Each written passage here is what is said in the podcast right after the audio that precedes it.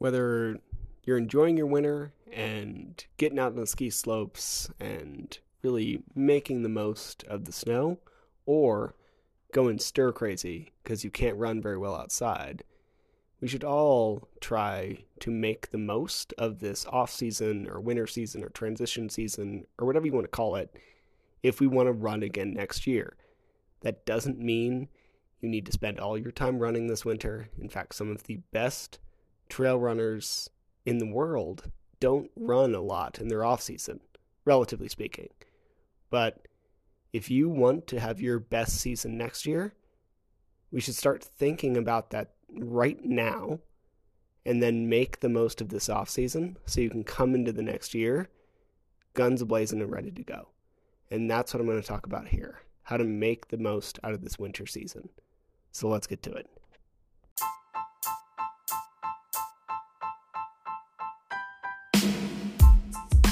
Welcome to the Eat Well, Sleep Great, Run Far podcast.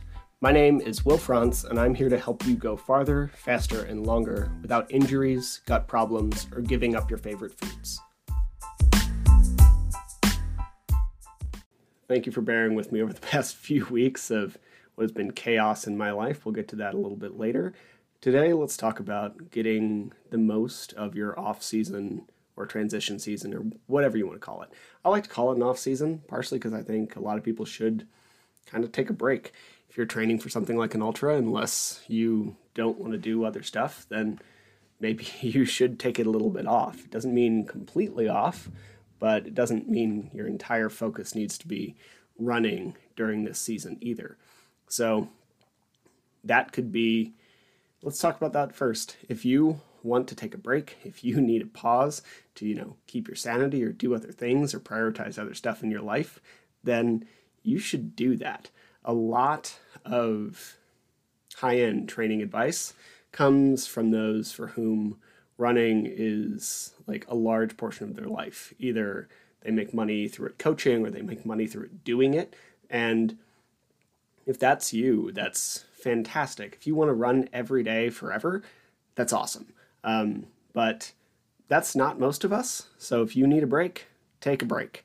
We should accept that and talk about other ways to use your off season so that at the very least you don't lose everything you've done over the past year, right?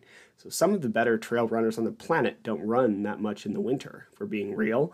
A lot of the Europeans spend the majority of their winter doing stuff like skimo or mountaineering or other other stuff that does benefit them from a running perspective, from an ultra perspective, but it's not necessarily running.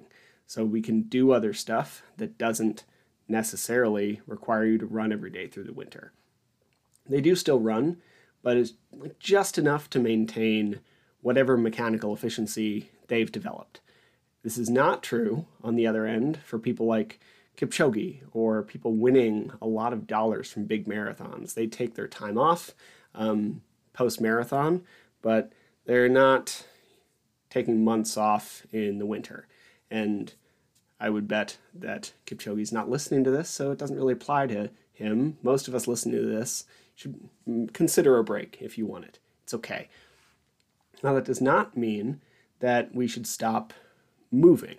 If you've been training off and on, even if it's been off and on for the past six, nine, 12 months, you don't want to lose what you've built unless you don't have any intention of doing this anymore. We know that running and other aerobic sports get better over time. That aerobic engine has a very, very long head to it. So if you stop training, just bluntly, and then you don't do anything for six months, when you come back to it, you're going to have a very rude awakening, and you're basically going to have to rebuild your aerobic base unless you were running from high school until, you know, late 20s, and then you took a couple years off and came back to it. You're going to have a lot of that benefit if that's kind of your time off. But even then, we'd probably do better to maintain. So you'll lose a little, and that's okay it'll come back quickly, and we can kind of prioritize what you lose, but we want to try and maintain what you have to some degree. And part of that is it just takes a lot less work to maintain than it did to build. If you're peaking 10, 15 hours for a 100 miler, you don't need near that much to maintain your work. You need about a third, a fifth on average of the volume it took to build to maintain. And so if we can add, I don't know, if you're running 10 hours a week, that would be three. Um, and all of that doesn't have to be running. So might even be as little as two. So if we can do a bunch of maintenance work, then we'll see a lot of progress. One of the ways that we can maximize that is going to be to spread it out. So we know that frequency plays a huge role in aerobic development. And this is why streaks work so well for people. And I'm going to be trying to do something like that over the next couple months, except without throwing myself into an obsessive hole that I know a streak would. So, in addition to trying to maintain, we also want to work the stuff that you cannot work in season. So, if you want to get strong or you need to build some muscle mass or you need to build some strength through your central nervous system, now is the time.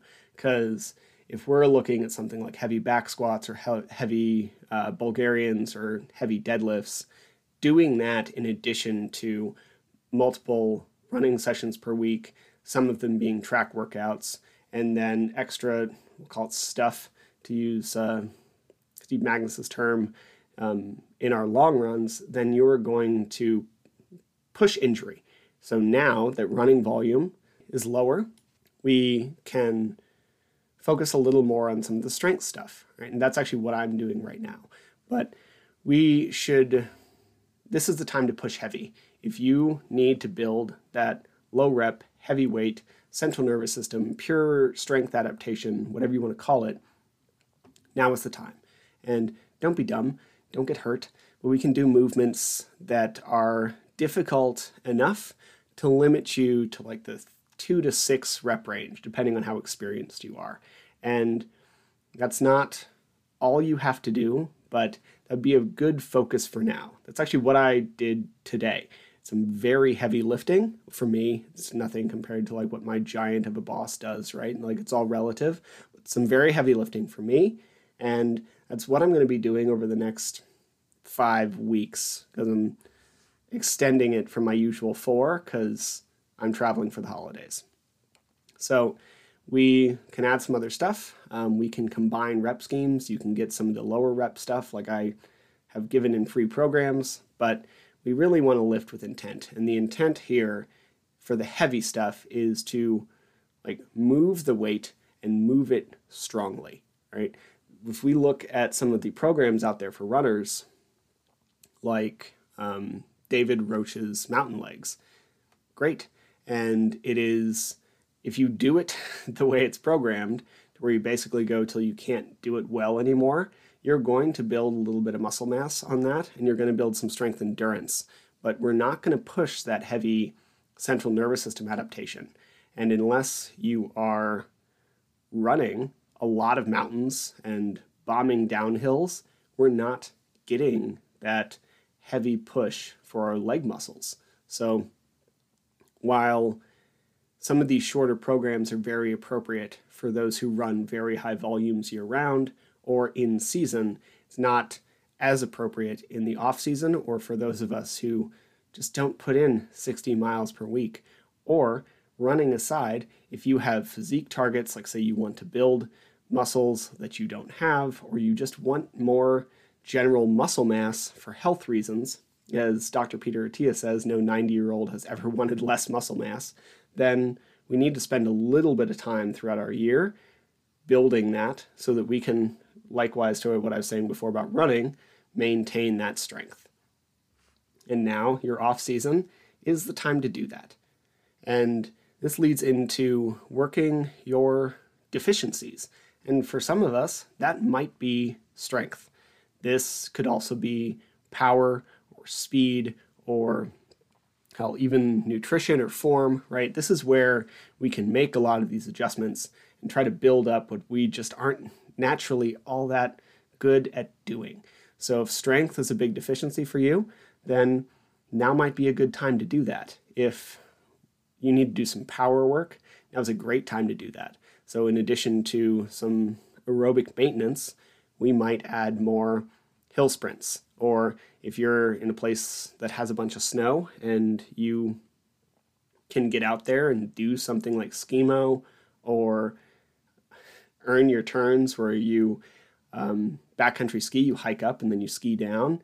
This would be a great way to get that power development and that uphill work. Okay, and this could also be a great time if you've been struggling with some running form things that don't make sense to fix in season because they just don't matter all that much. So, arm swing is a really good example. I've said in the past, like they've done studies where you could tape your arms to the top of your head, and we end up only being like 10% less efficient with than compared to like a very good arm swing pattern. So if your arm swing is something like here, and that's like if we're going to call that perfect, and you have this like mild crossover of a few degrees, putting a lot of focus on that in season just doesn't seem to make a lot of sense.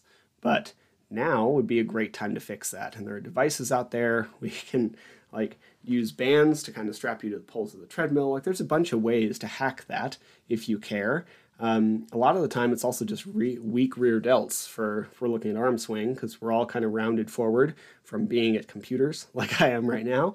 And if we strengthen our back a little bit, we open up a little more, and that could be part of the problem as well. But this would be a great time to fix some of the less important form things. Now, if you're in season and your cadence is 145 and you're overstriding, we need to fix that immediately because you're going to get hurt. But out of season is where we'd fix things like arm swing or maybe heel whip or whatever have you, right? Like this would be the time to do that. Now, this is also a great time to lose body fat if that's a thing that's a target for you.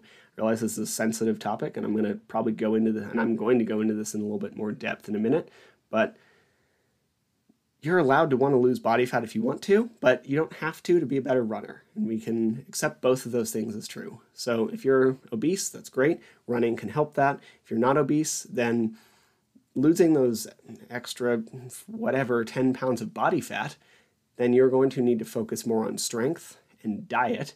You can still run, but I'm going to just read you something I sent to a client the other day.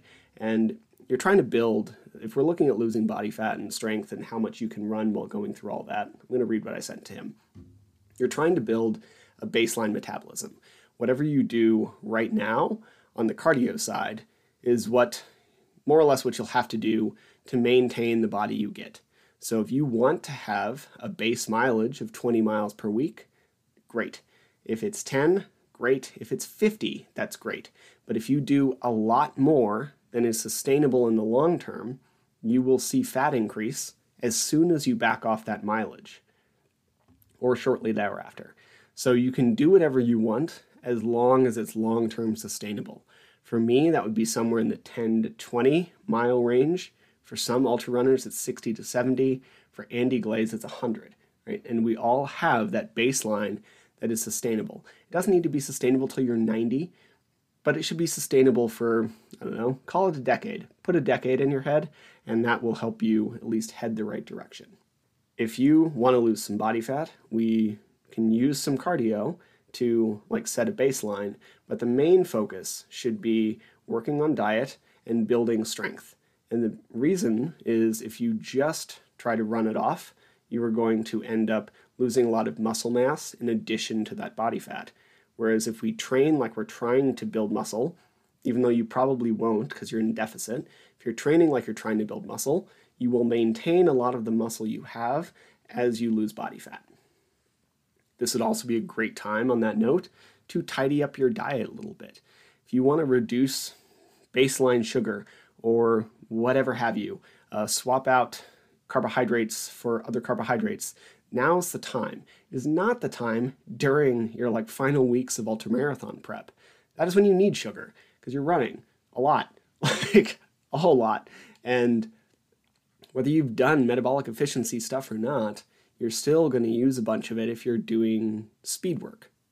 If you want to reduce some carbohydrates, a time when you're not doing a lot of speed work is great. You lift, you eat carbs around your lift, you might maybe eat mm. more at night to reduce cortisol, and then just eat less at other times. We're not going low carb because that is a meaningless, unhelpful term, especially when we apply it to athletes. Ranted on this in the past. Like, if it means keto, then for many ultra runners, low carb could be 100 plus grams per day, whereas for the average population, it's closer to like 20. So, low carb is nonsense. But this could be a time to reduce and set yourself up at a baseline diet that is a little more micronutrient heavy, protein heavy, and full of the stuff that we all know is healthy, for lack of a better term. Now, if we're gonna like look at target of fat loss, like that is actually one of my main ones. One, I want to build some muscle mass back. I lost a lot of upper body muscle in the past year in training for an ultra because I had priorities and I had to make trade-offs just like I say all the time. I, you know, tried my hardest to follow my own advice. Now, I don't think fat's inherently bad. We've talked about this before at least two or three times um, in depth. But there are multiple kinds of fat. There's subcutaneous fat, the stuff you can grab, and then there's visceral fat. And visceral fat is the stuff that tends to lead to health problems. The visceral fat is the stuff around your organs. If you hear about fatty liver disease, that is visceral fat. Now, you'll lose visceral fat first most of the time if you eat slightly differently and train a little more and just get healthier. So you can be healthy and still carry a lot of subcutaneous fat. Some of it's just genetic. Like if we look at Polynesians or the Maori, the Rock's a bad example because he's, you know, paid to look like that. But most of the people from that culture are heavier. They carry more body fat. And it's not a health thing for me. I'm far healthier at 20% than the bodybuilders who rest at five. But I also have body image stuff, man, like a lot of us do. I was a fat teenager. I got made fun of a lot. I dieted hard in my teens and 20s, and I just don't have a good body image. And I don't know what other people see when they look at me. All I know is what I see, and I don't like it. So the hardest thing about training for an ultra for me it wasn't the hours of running or the discipline or the isolation. Like all of that stuff I have done before. It was allowing myself to eat enough to put on a good amount of body fat. 10 years ago, like hell, five, uh, I would have watched what was happening to my midsection and immediately stopped eating and continued training how I was training, and I would have gotten injured the next day. And I am proud that I've gained some fat. It has shown like an immense amount of emotional growth on my end. But like I also recognize I'm not fat. Like I take body scans of people with far higher body fat percentages than mine and I think they look fine. Great, actually, some of them and I, a lot of them I think look better than me. Because again, body dysmorphia is hard. I have no idea what I look like, and I only see the flaws. And then, despite all the work I've done, I struggle with that. And I, in some ways, this helps me relate to some people better. Um, there's a couple people at the gym who struggle with the same stuff. I have a client who struggles with this stuff, and she and I agree that neither of us have ever really thought we'd be in the place to weigh ourselves regularly and add body fat and take care of ourselves in a way that like leads to better performance. But that said, I have the time and like the ability now to lose some of that while still maintaining my aerobic work and getting stronger, and that's what I'm gonna do. So uh, that is a, a big progression. So if now is a time for you that you want to lose body fat and change body image, great timing. So I think if we're looking at your off season, you want to do a couple things. You want to maintain most of what you've built. You want to also really prioritize the things that you want to really keep. We should focus on the things that are hard to get back or hard to build in the off season. So this would be things like strength and an aerobic, a high aerobic function. Because if you lose your aerobic function, you are going to need to spend months rebuilding it, and that sucks. And you can do this low level, consistent zone one, zone two, low level zone three work if we're looking at a five zone heart model, while also lifting heavy.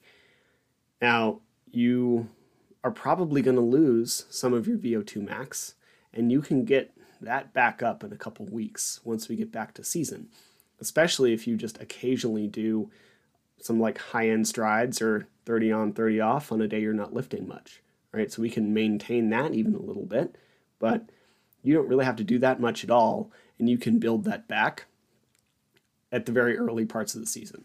Critical velocity also comes back pretty quickly, and that also has a lot to do with running efficiency and form and um, power and strength. So by getting stronger, you might even see an improvement in that without even working on it. The like four focuses of any endurance program that you're going to see are going to be aerobic base, so run a lot and run often.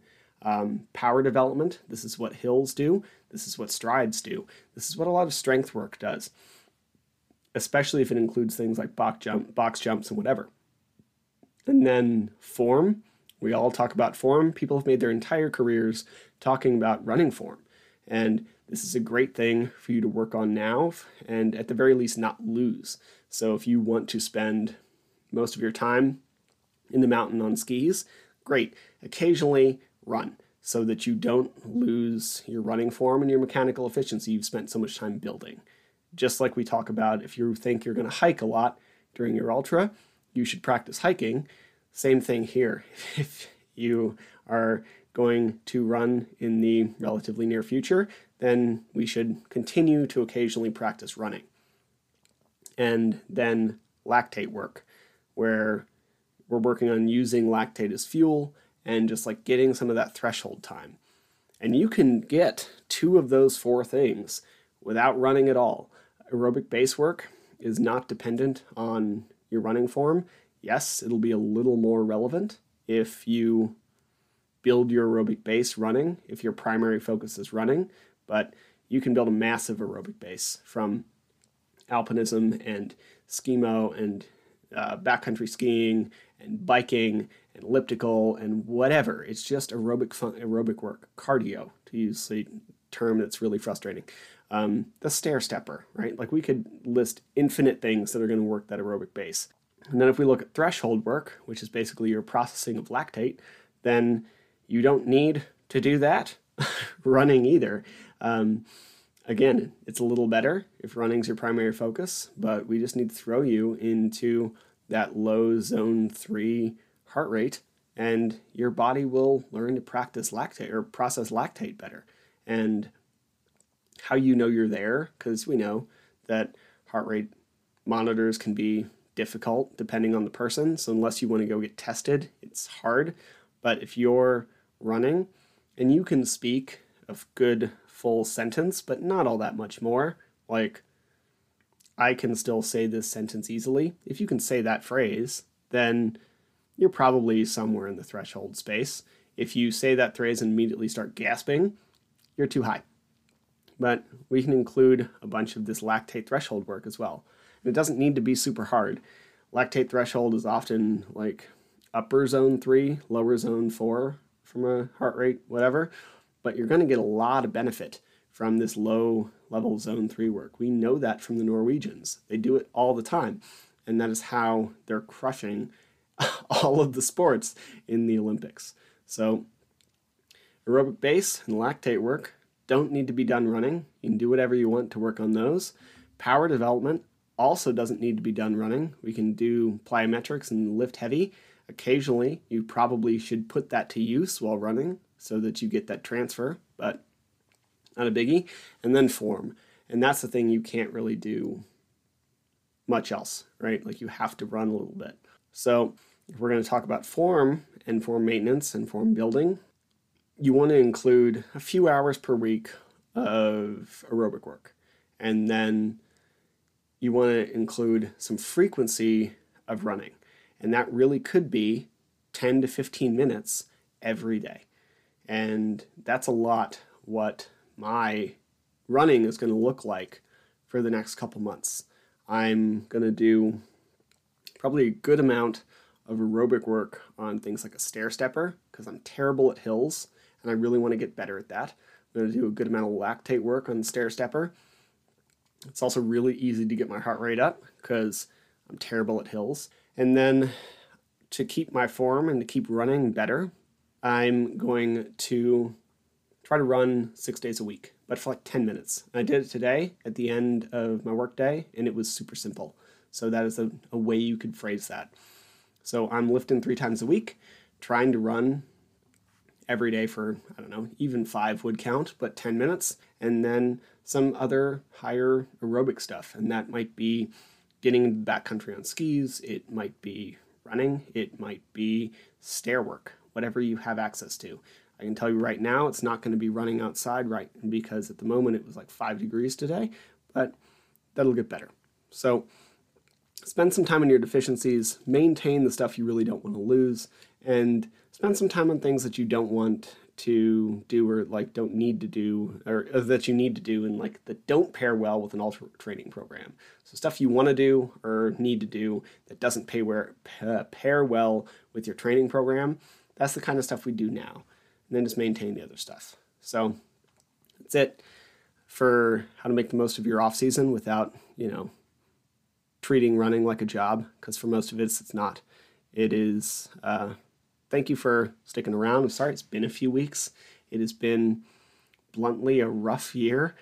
um, I I don't know. My girlfriend and I of four years broke up back in the spring.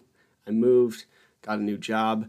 Uh, I moved like I learned a ton at that job, but it didn't pay very well. I got in some stuff with my roommate, and I chose to move again. So it has just been a year, and I'm very happy to be where I am now. I have a very good job, and I like coaching all of you. And this new place I'm in, my roommate and I get along very well, and her dog is delightful. But it has been at the end of a long nine months. So thank you to everyone who is stuck around and hung on and joined during that time. I cannot tell you how much I appreciate it. And next week, I'm going to be announcing a gift as you know to celebrate that and my first ultra and just getting through this year. So that announcement will be coming Monday. I'll post it first in the in the group into the email list because y'all are great. So thank you very much. I'm going to get out of here and I will talk to y'all next week sometime after I get back from going home for Christmas. Have a good one. Thank you for listening to the show. To be clear, I'm not a doctor nor a registered dietitian, and nothing you heard was medical advice. You should always speak with a qualified medical professional before making any changes to your training regimen. If you enjoy the podcast or found it useful, please take a couple seconds to give it a rating or share it with a friend. Every little bit helps. And if you want more of this information, please head to the Trail and Ultra Running Nutrition group on Facebook. You'll be in good company with other like minded people who like to do hard stuff outside.